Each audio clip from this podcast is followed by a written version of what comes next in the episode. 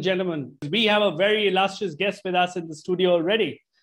Manoj, thank you so much for joining us. For those of you who don't know Manoj, he's the MD South Asia for Bayer, and it's such a pleasure to have you here. Thanks a lot, Mudit. Uh, always a pleasure uh, to talk to you. And thanks for inviting me and uh, looking forward for the interactions here. Okay, great. Thanks. Now, we're so lucky to have Manoj here with us.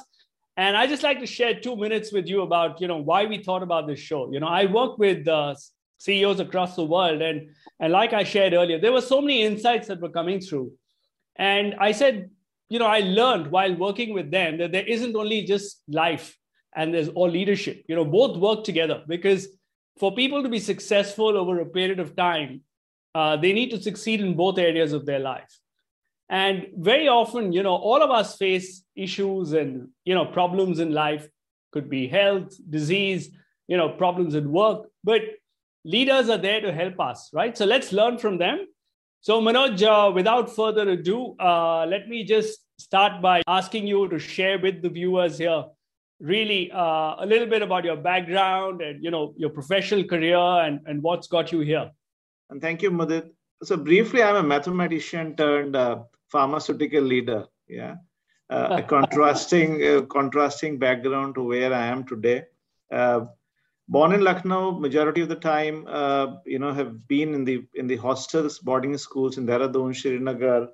Uh, then did my you know graduation from from Varanasi, and then I started my uh, professional life in an FMCG company. Got disenchanted very early. Then I did an MBA from a not very, very unknown university and, and joined Cipla as management trainee. And here I am for the last 20 years in the pharma industry, uh, worked in India and, and majority, as you know, in Southeast Asia, you know, Vietnam, yes, yes. Malaysia, Singapore, and now back in India in the last three years. Fantastic. So tell us, what is it that, you know, typically uh, to have a blue blooded career like this, right? You don't have the right uh, names in terms of the educational institutions uh, behind you. So what do you think has really been responsible for your success? No, I think one aspect which uh, often people say that uh, you know leadership is about trade and it's not an acquired skill. I don't think that's that's true. Yeah, we have seen leaders across the board. We have seen educational backgrounds of a lot of entrepreneurs who have been highly successful. Doesn't come from a from a you know from a top level uh, Ivy League sort of a college. Yeah, but there are also people who have you know studied in Ivy Leagues or IITs and they have gone to the top. So I think it, a lot depends upon how driven are you, what is your purpose in life, uh, what you know, uh, what are you looking at, and I guess that's that has really helped. And I've you know uh, sometimes in life you are fortunate to get the right mentors. Uh, there are moments which are teasing you, and if you are brave and you don't really look at mediocrity, but you want to excel in something, I think those are the moments which uh, which help helps anyone, and including me at, at, that point of time. Great, great, Manoj. I think it's very inspiring for a lot of people who are you know our viewers here.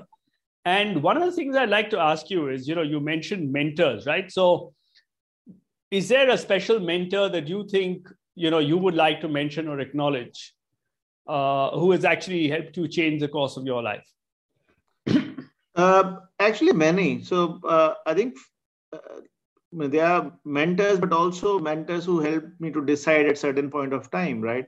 Uh, when when I was growing up, and my brother was an IIT, and yeah, so uh, the normal course is either you qualify and become an engineer, uh, or you become a right. That was the most awarded uh, profession at that point of time, and it was not easy. And I think the my failure to get into a a, a good engineering college, for example, uh, and then getting a, a mentor who was uh, you know uh, who was essentially my father saying life is not only around getting through a competitive exams. Yeah, you are here for a long haul.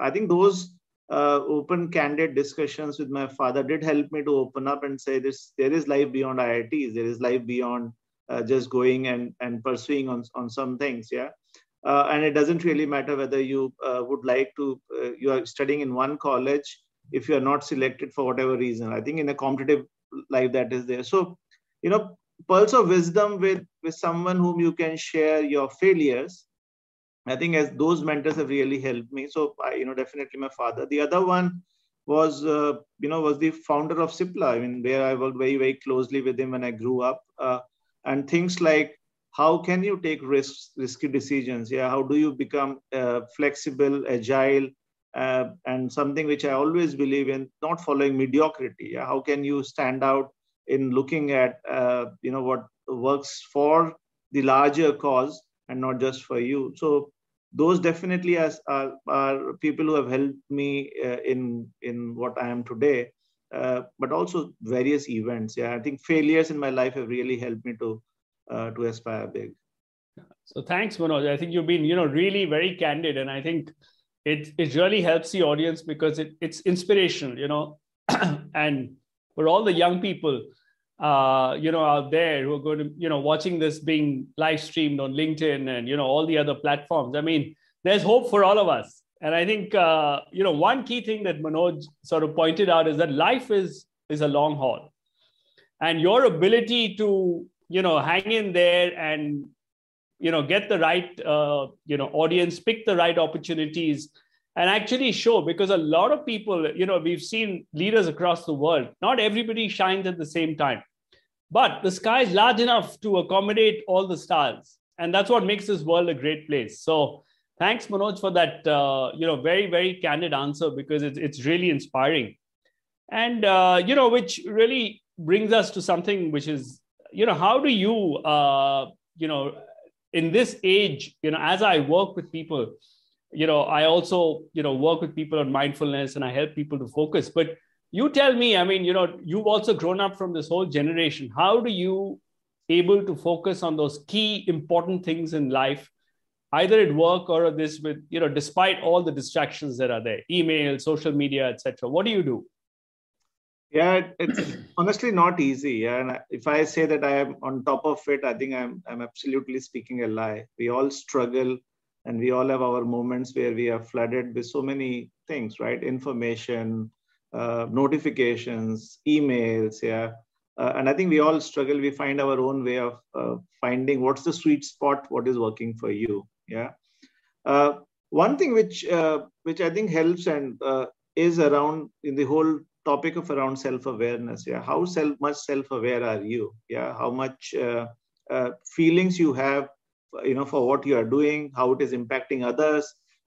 you know, things like those definitely help of course i mean shutting yourself off periodically from social media does also helps right uh, whatever terminology we may use it uh, a digital detox or something like that but uh, mm. but in real real life it's not it's important that you are a little bit more aware around about yourself what is your strength you know i mean what how do you want to mean for example uh, when you say mindfulness and i i mean you are an expert there uh, uh, there not me. But simple things like how do you keep yourself calm and quiet in a stressful scenario right? Many of time as leaders uh, your ability to keep calm in in situations which are challenging tough where it's easy to lose your cool is, is something where i think this the you know now we have used to this term of self awareness right? But in the past we were just saying you know maturity or look at things. I guess that that also helps uh, to stay focused uh, being uh, what you want to look at it. And last which i you know always feel is important which is right in the childhood to now to when you are working in a corporate life is uh, what is your value system? Where do you place your moral compass? At the end if you are sure that you are doing something good meaningful for yourself and for the community or stakeholders if you're working in a corporate life you are doing good for everyone I am sure that helps you to again go back to the focus where you want to be. Yeah. Uh, so internal moral compass or value systems, I think that makes the core of of uh, you know as a leader or as an individual in in whichever capacity you work. Very true, very true, Manoj. I think you've uh, you know you touched on some very important things. I think first the admission that you know you have to find a sweet spot right between all the distractions. So all of us are on this journey of trying to get perfect and you know everybody you need to find your own sweet spot but i think there's some other things that you brought out was you know your moral compass and your value systems etc would you like to share with the audience, you know, any time where you might have got tested, right? Because you had a long career. And what what got you back? You know, even if you, you know, didn't went astray or whatever. I mean, what got you back or what gets, you know, you back every day? What what reminded you? So uh, in in life there are moments where you have to prioritize things. For example, uh, you know, we are in the COVID times, you're looking at uh, your you have to manage business, but also the safety of employees is important, right? Uh, so, do you pull out your customer facing team in a time when you know that the business would get impacted? Yeah. What is right thing to do? Yeah. And I think uh, so. Those types of moments where you are saying, no, no, no, I, business will come second. Uh, it's important, it's critical. But let me now, at this point of time where I've always put business first or customer first, at this point of time, you know let, let us put our teams first our employees first their families first because safety is more important yeah uh, similar there are times when you look at it what is more important for your family but also you see that you may have to leave a city and to move and i have lived in more than 20 houses in my 25 years of professional lives right so how do you you know balance it out in a manner where you are not compromising on anything right in the sense but you are able to uh, take some tough decisions yeah, at the end uh, which could impact you personally. Uh, and I think those are the moments which uh, sometimes you do wrong. Yeah, I mean there are many things which which I would look back and say I could have done it slightly better. Uh, but at the same time, those are the moments which uh, where also have helped me. You know, for example, I mean I was just hardly one year in Cipla and moved to Chennai. I didn't know the language, wasn't very comfortable in eating South Indian cuisine, uh, morning, evening, afternoon but that one and a half two years of experience of in in a very very different or diverse market actually has helped me to you know be a better better leader today so those sort of experiences where you feel at that point of time i'm not doing the right thing. Is it the right role which i'm doing? And then later on you realize that the experiences which you have which it has given you know has made you a better professional. Great great. I think some great examples because uh is you know uh, i think one is even adjusting to the diversity in india is is uh, important and i think that might have helped you you know as you worked in other countries like vietnam malaysia singapore because language changes people change behavior changes uh, you know everything. And you know one more thing is you know in terms of just your learning right? So um, besides you know 20 houses i'm saying there's also so many opportunities for you to have actually you know how do you keep abreast right with knowledge? Because life has changed dramatically from where we started all in our careers to what it is now mm-hmm. and what's required. And not everything is taught. So how do you keep abreast in terms of your own learning and uh, you know what do you do? Yeah. No that's a that's a great question in today's time because in the past uh, the knowledge sources were there but the accessibility was a challenge right? Uh, today, uh, I mean, I'm sitting in Guwahati right now, Mudit. Uh, I mean, we can virtually have a similar set of access to materials, right? Whether it's uh, so, I am a avid listener of podcasts, so many podcasts, uh, uh, books for sure.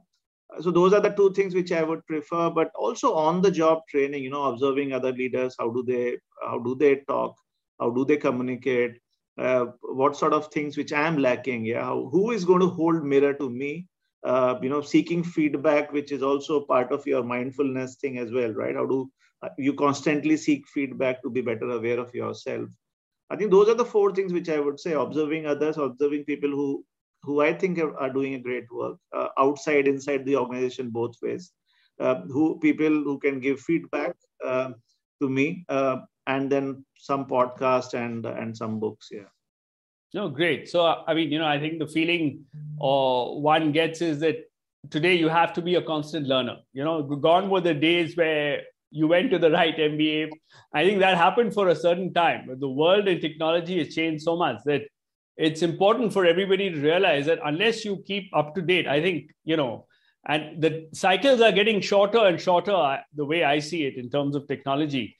So if you're not uh, you know abreast with what's happening in your own industry in your in technology then um, you know so one has to be a lifelong learner from what what i've gathered from you.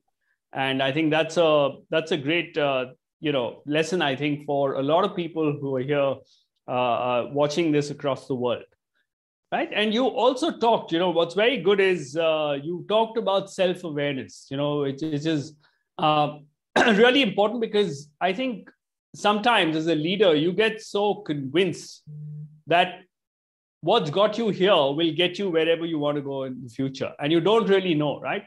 So you know uh, maybe you'd like to share with the viewers some examples of that self-awareness that helped you operate in different countries or you know you're being able to observe and take feedback from other people uh, something more substantial so that people can also learn. Yeah.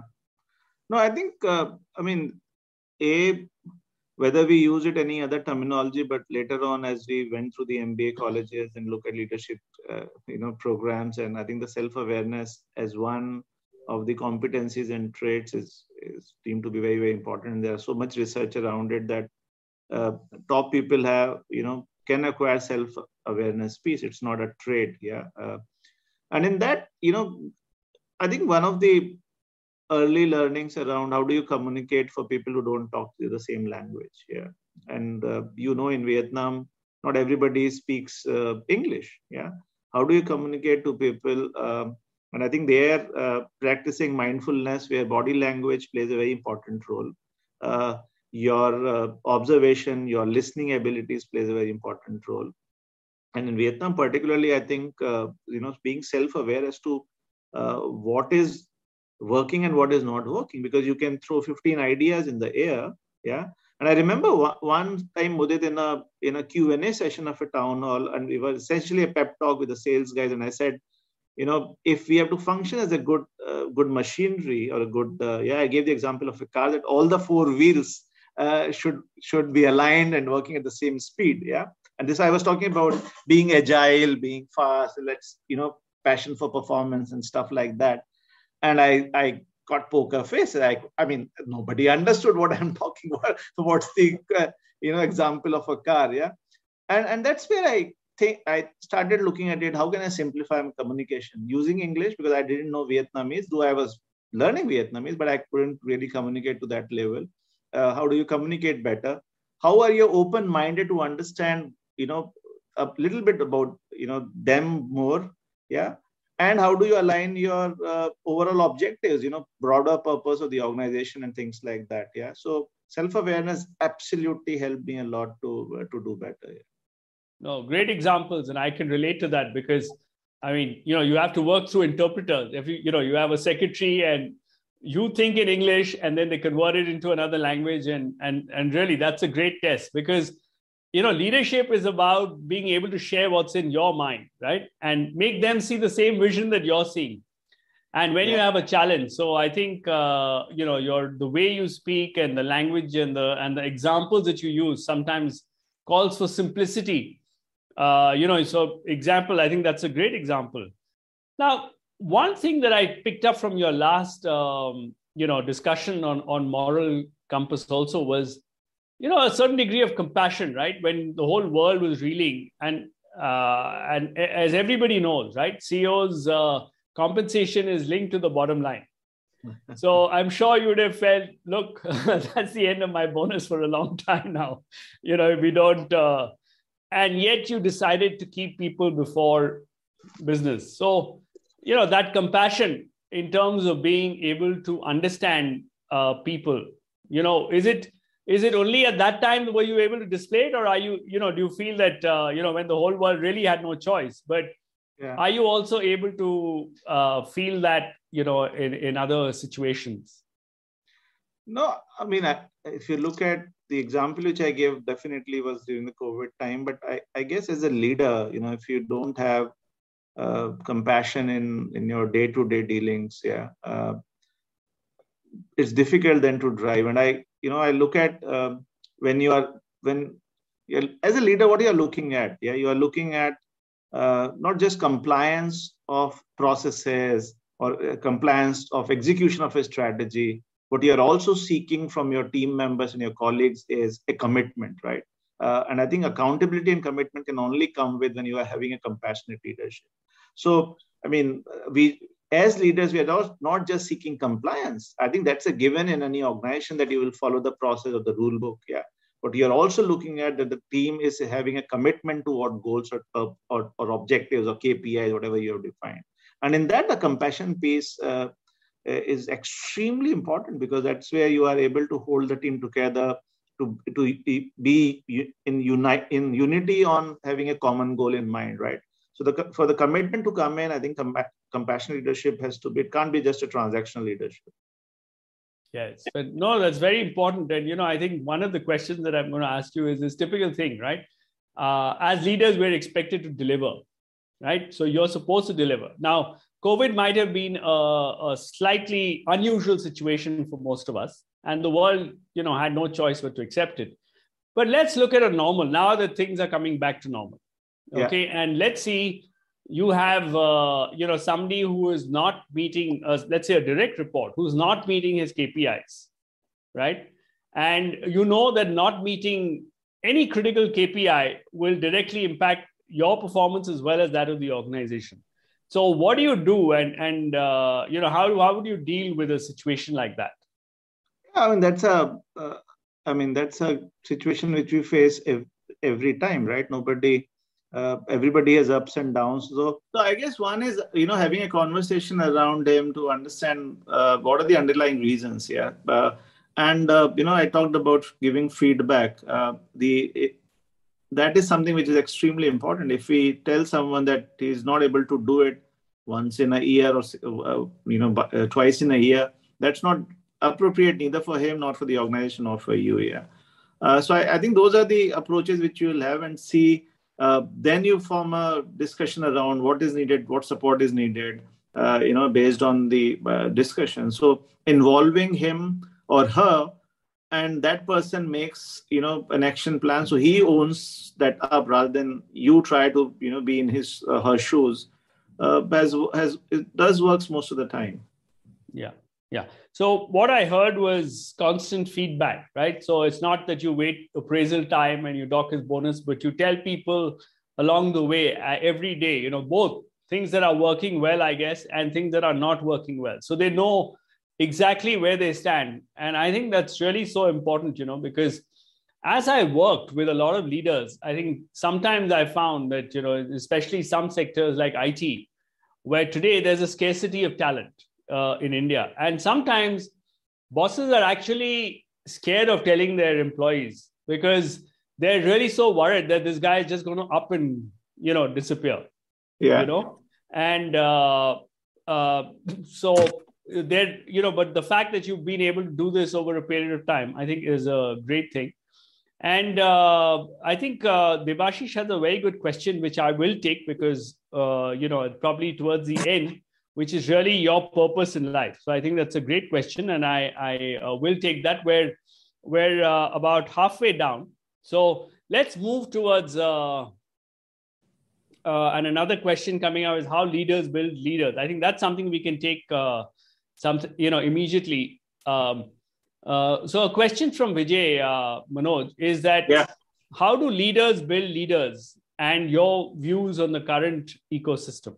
Know, so basically, just take the larger question: How would you build another line of leadership? Or yeah, uh, so I guess one is uh, you know I believe in a culture where we don't really appreciate too much hierarchies. Yes, how do we uh, become an organization which is less hierarchical? Yeah, I mean there are of course positions and roles and you know defined roles and responsibilities could differ, but I think we can, uh, which helps uh, uh, you know people who are a little bit looking to to move the next next level identifying talent in the organization and giving them various exposures you know challenging assignments. It could be virtually anything if uh, you know if you, if you see that the person is. Delegating more uh, is also and not doing micromanagement at times uh, that has also helped uh, leaders to build other leaders here those are my you know uh, thoughts always for for people who are talent and who, who can grow groom as a leader yeah. Yeah.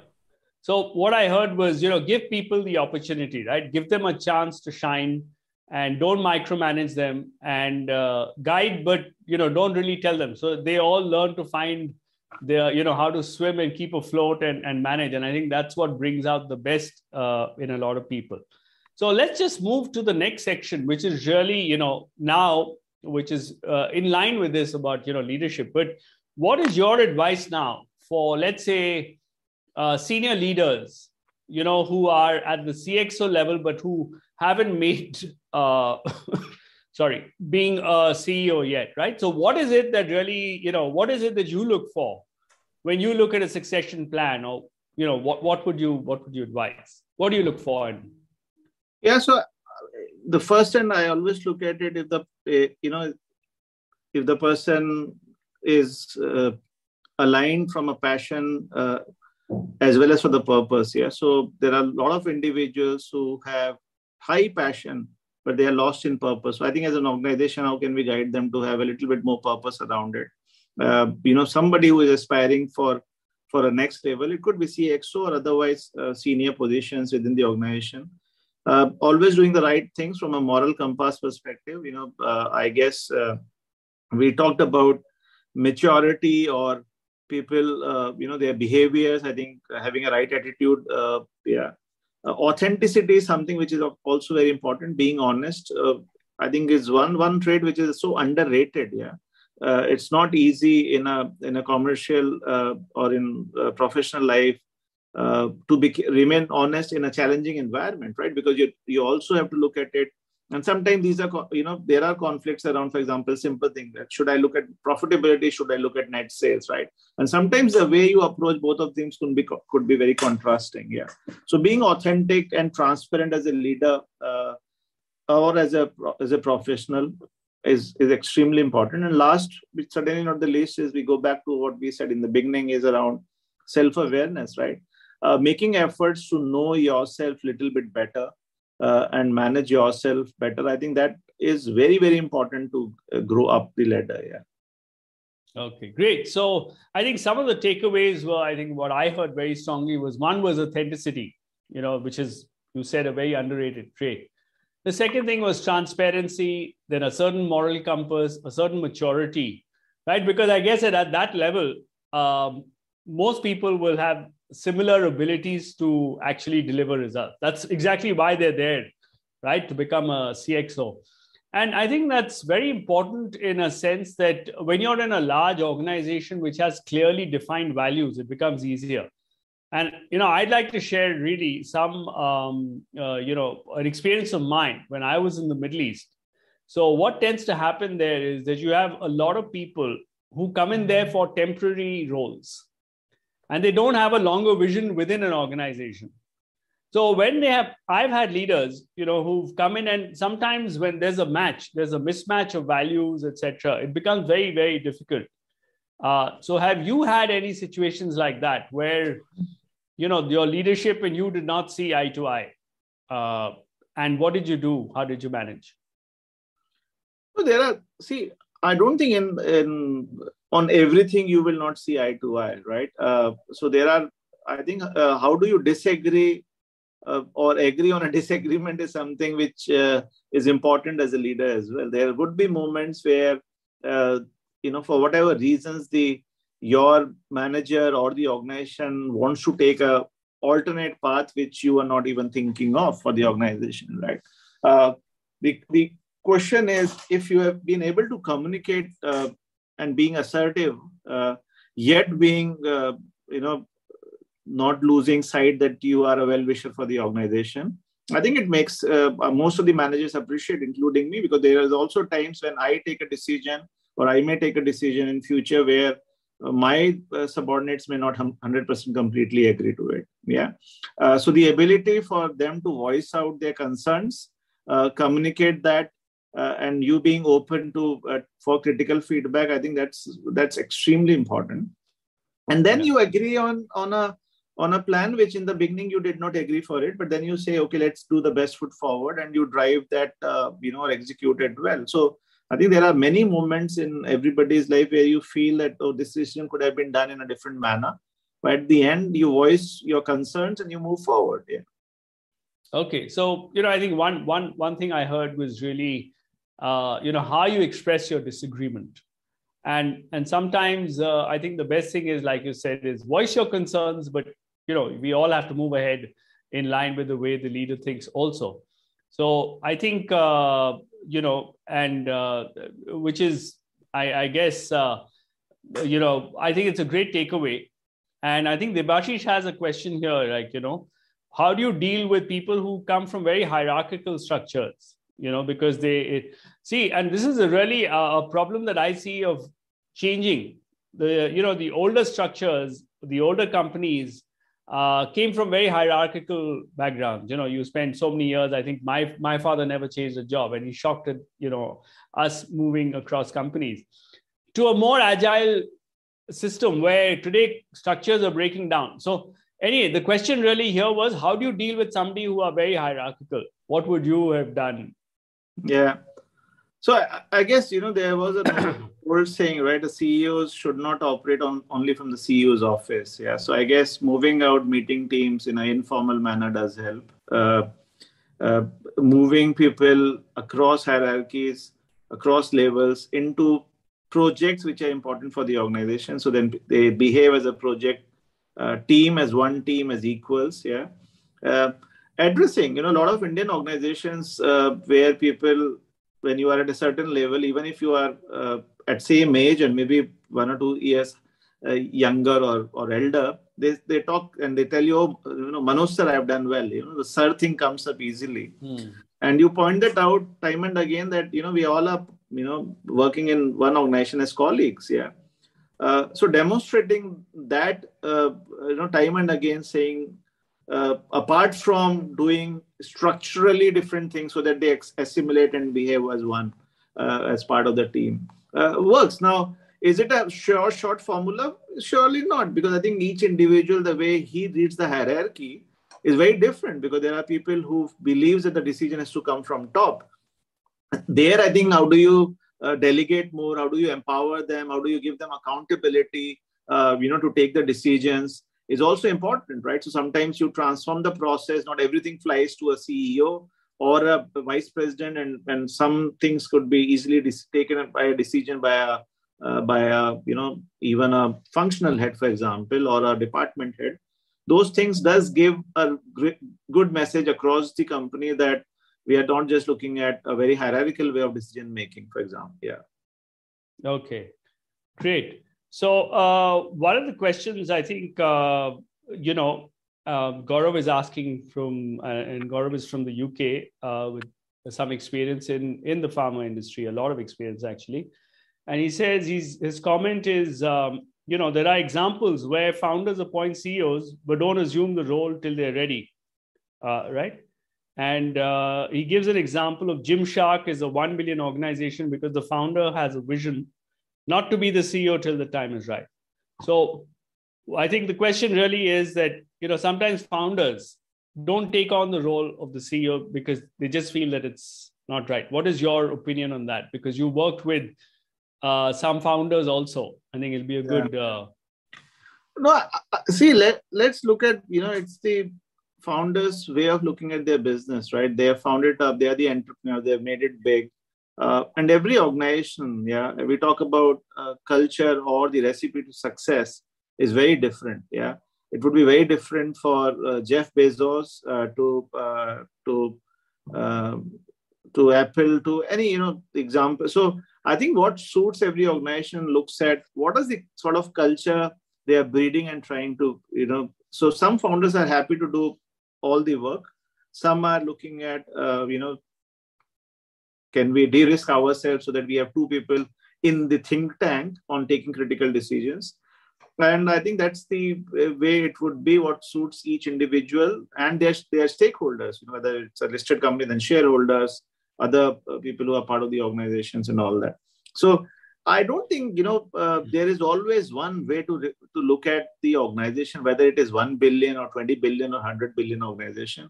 There are always you know i think it's a good uh, you know somewhere there would be a good meeting point would be what is what fits well for the organization at that point of time. What are what is their vision? What is their purpose? What is their objective? And who can drive that uh, at, you know at, at that given point of time. Yes i think uh, so i think the point you're making is that there's no one size fits all and it's uh, depends on the founder also. Like i mean i remember bill gates handing over you know microsoft uh, to run because he felt that uh, let somebody else take all the operational decisions so that he could spend more time thinking yeah. about what's right and you know being more visionary because uh, it's always difficult to be an operational person you know running it day to day as well as uh, and of course uh, you know i think microsoft uh, is, is a great example of that but it's also a great example of a company that missed a lot of opportunities especially in the mobile space and, and i think now they've you know got their head around to what they're doing very well. So it's uh, uh, you know and i think there's probably a bit of culture involved also because i you know especially in the if you were to look 10 to 20 years ago a lot of the founders were very hands on in india at least you know uh, despite the fact that they may have but that's changed because uh, things are getting a lot more professional now. And i think a lot of founders also realize that look i brought it you know brought the ideas to a certain level and let me give it away to somebody who who can do a much better job at uh, at at that. And have you seen in your industry let's say in the pharma industry have you had any examples of you know you i think you work very closely with one. So maybe you can you know give us some perspective on uh, founders both holding on and founders who have actually let go and found somebody else no, so so the recipe of success is very different for each each organization. There are, I mean, uh, there are many companies in the pharma industry from India uh, who have done extremely well. They are uh, they are global giants, as you know. India is a pharmacy of the world. Uh, some companies have uh, grown not only just India business but across the globe, and all sorts of models are there. Mudit. So it was difficult to pinpoint as to what founders are thinking. I don't. I, I think yeah. Uh, you know when we say uh, all the founders are homogeneous, I think we are doing the, we are uh, you know uh, doing disfavor to a lot of entrepreneurs and founders who have over these years done differently. So there are all sorts of models. Some founders are absolutely in thick and things of their business strategically operationally they would have given to someone right a ceo or uh, or other models there are some founders who have taken up the organization built it up and then you know have uh, moved into a different direction. But there are some founders who have also taken the organization at, at a at a great length, and they are still uh, you know looking at how do they manage it and take it to the next level. So there are all sorts of models, yeah. Uh, okay. And uh, uh, I think whether it's Indian entrepreneurs or uh, or any outsider, right? When you look at today the digital companies, you know, we are on the Zoom platform, you know, Zoom was an unknown entity 20 years back, right? And now it's a it's a massive com- companies I, I, guess every company looks at it what is working for them yeah? Uh, and the agility to adapt and change uh, is makes the founder look at it in that point of time. Now in that as you were mentioning for microsoft there could be some missed opportunities but it's always uh, you know in the hindsight we can say yeah, that was a missed opportunity uh, but otherwise i think i don't think there is one you know one size fits or one uh, recipe for everybody mm-hmm. in that context every leader looks at it what is right for yes. their organization, what is making sense. Yeah.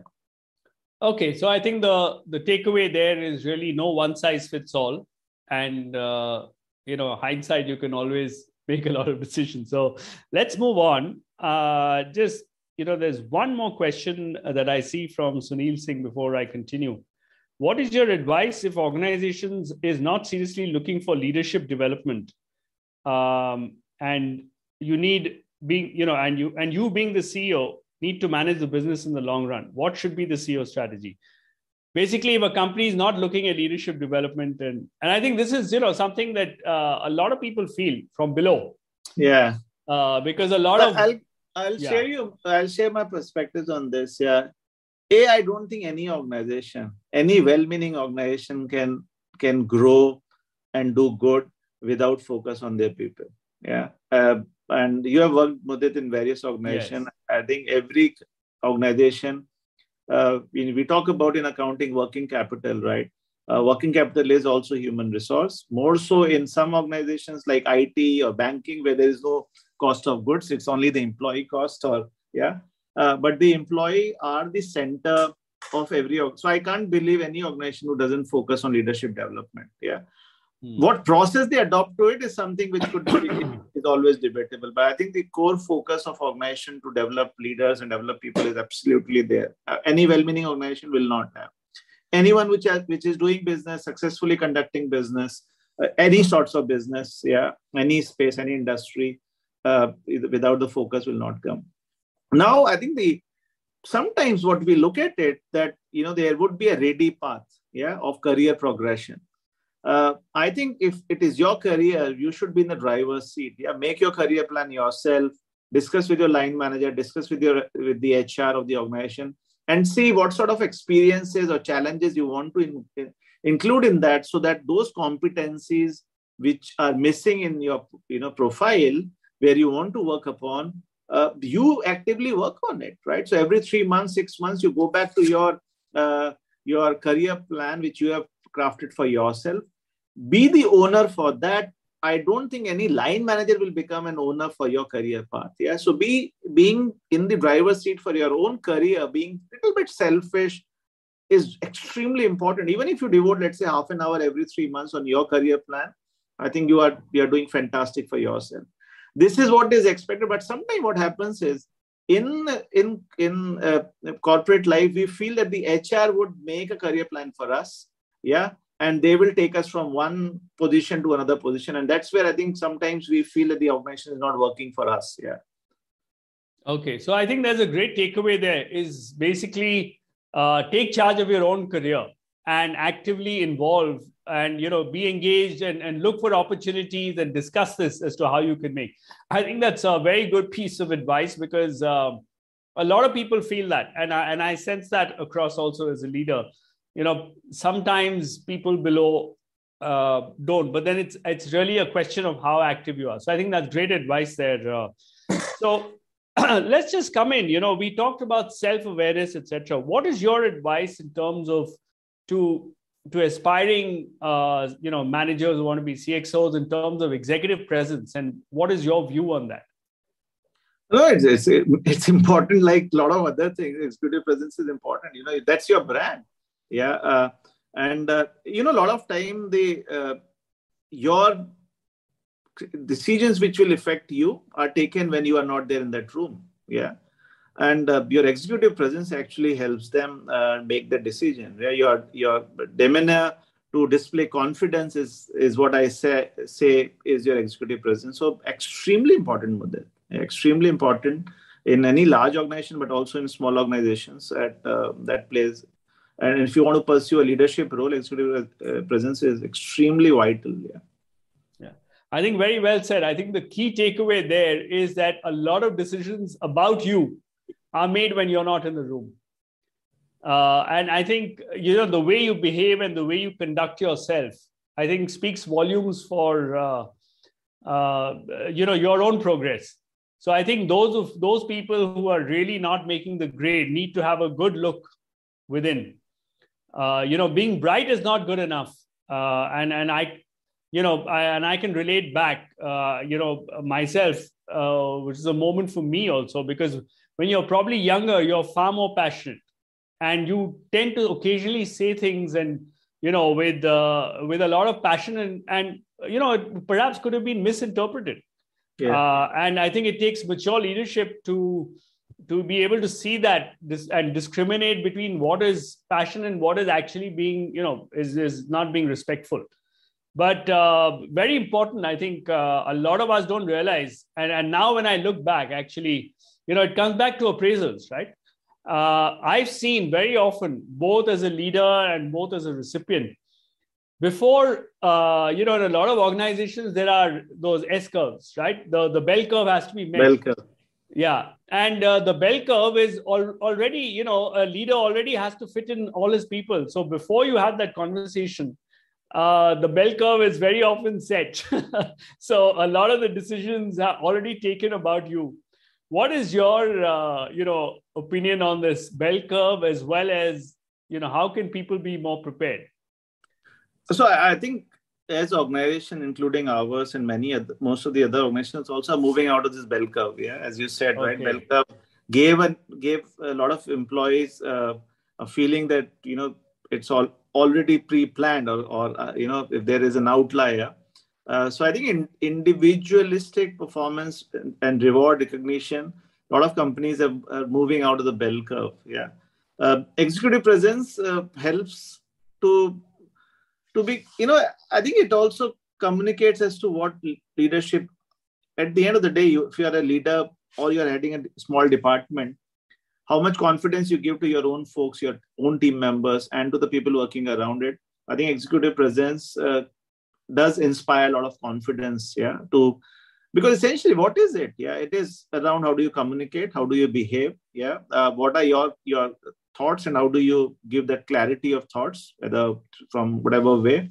How do you network with people who are not just your part of the team? Uh, how do you meet, uh, meet as you know someone who's senior leader in a in an elevator for three minutes? I think those three minutes are absolutely critical for your executive presence and how do you operate as you said right in the in moments which are tough in stress? How do you because a lot of time uh, we judge people in in their behavior uh, when they are under deep under stress yeah? And that is the in totality is your executive presence. So uh, so in that sense it plays a very important role. Uh, but you know th- does that profile fits into an executive in, in a bell curve shape? I think we have a lot of companies are moving out of the bell curve and looking at what is an individual way of appreciating someone's performance and and rewarding and recognizing that yeah. Great. So i'm, I'm so happy to hear that you know people are moving out of the bell curve because a lot of times you know you could just have x number of people you know the top 5% would be there and a majority would come into uh, the novel so that's great news. But you you said something very important which i don't think a lot of people realize right? What is your advice to somebody who meets you know somebody very senior in the lift and he has exactly one minute or three minutes? Uh, what what should be the conversation? And what do you think will you know as a ceo when you were you know meet somebody what is it that in your mind because you you don't not too many people are going to get except your direct reports not too many people are going to get more than a minute or you know just look at the vast middle majority right? How often do they meet a ceo in a lift? What would you say in those one or three minutes? What to talk about? Yeah uh, uh first thing is i think treating as equals always you know uh, don't be bogged down in because if there is a communication which is father and son sort of a communication i don't think in a professional career then you will end up asking the right questions, right? So treating as equals, striking a conversation uh, is is important. So you you I mean sometimes you will fail, right? You will, but at least your attempt to strike a conversation, asking the right questions. Beyond that, nothing. You know, uh, ability to ask question at point. It, you know, the CEO may say it's a foolish question, but okay, you know, you give it. But at least your your attempt to strike a conversation with a senior person uh, does demonstrate your ability that you are fearless you want to communicate with senior person you are not afraid of anything yeah?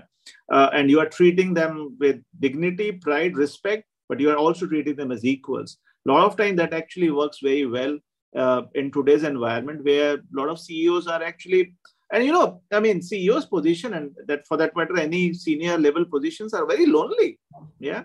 There, i mean you are looking forward for people to interact with you. You want that. Uh, so the flip side is that all the leadership roles are extremely lonely. Yeah. If you want to go for a cup of coffee, we have to invite five people. If there are a bunch of five colleagues who are sitting next to each other, they will give it a you know coffee. They will tap on each other's shoulder and say, "Okay, let's let's have a coffee at it's eleven o'clock." They will not come to a CEO or a department head. Yeah, so the department head or the functional head is also looking to have an interaction. So if there is a junior guy who wants and is asking actually it's a it's a good mix right? Uh, so striking a conversation is extremely important even if it is two minutes yeah. Great. I think that's great advice manoj because i don't think people you know who are there they most people i've seen you know i th- i know things are changing a lot now but a lot of people are reticent. So i think one word of advice is from manoj is strike a conversation, you know, at least break the bridge. And I think he's shared it from the other side. It's actually very lonely. And that's so true because, uh, you know, there are so many things that are happening which uh, a leader can't share, right? I mean, uh, as a CEO, you have to, your the buck stops with you. And, uh, you know, let's say, for example, for a, a salesperson, you know, at a junior level, his sales target may be the most important thing. But for you, the environment, the regulators, the board, you know, there are so many more things. So it's, it's so rightly put that it's very, very lonely at the top. And um, leaders look forward to, you know, having a conversation with people. So all those people who, you know, meet a leader now in the lift, take his advice. I think there's a great piece of advice there, right? So uh, let's just come down to one more thing. Uh, is is is really in terms of resilience, right? Uh, you said something very important where you know you learned an early lesson where your father said, "Look, life is is a long haul," but what have you done? You know, how, how have you been able to bounce back, and what's your advice to others uh, in terms of you know being resilient? Yeah, so I, I think it's important for everyone, I but not how you know. I, I always say that whatever you plan, you're not hundred percent sure that you will be able to take that uh, or achieve that plan. But planning is important, right? And sometimes you would have failures coming uh, in those planning. Uh, how do you reward your your individual failures? I know many organizations started this recognizing, rewarding failures. Yeah, but is it at an individual level? How do you uh, reward yourself with a failure uh, by not, you know, going uh, or getting depressed, but looking at it, what are the learnings out of it? Yeah, and I think that is the basis or the foundation for a resilient behavior because essentially what you are saying to yourself is, yes, I have failed. This is these are my learning, but your uh, vision or your goal or your purpose for life is still intact. Yeah, so you're not defocused from what you are trying to achieve. It's a momentarily blip. Now the moment could be one year, the moment could be six months. Yes. Uh, so it's a momentarily blip, but that one year or one month in a in a 30 what we started 23 we retired at 60 plus minus right give or take yeah so in 35 years that three months six months of period of moments where you have failed uh, should not impact uh, you know from your purpose or objectives of your life i think that that is the basis of then you bounce back and look at it you know differently you are learning from there. And also you go to your well wishers. Yeah in any organization where you are working you know there are more well wishers for you. There are more people who want you to be successful. Always you know that's the way of looking at the organization yeah. Uh, and if you go to them i'm sure they will give you their pulse of you know wisdom their experiences to, to come to make your plan even better so you have your learnings from failure you go to your well wishers and and you have a much more robust plan and then your bounce back is not only just bounce back but it's much more stronger bounce back here Great. I think uh, you know what you you mentioned was very uh, uh, is very right. You know, I think the learning you take out of uh, some event which has not gone your way, right? So one mentor would say, you know, failing or fail, or I think our uh, illustrious president would say, you know, fail is first attempt at learning. But the person who's going through it at that time, you know, really, as you know, goes through a very tough time and and one of the things that i've asked uh, that has helped me when i coach leaders who you know come and, and talk about something similar like this is and the question i ask them is in tell me in 10 years time how relevant do you think this particular incident that you're going through is going to be.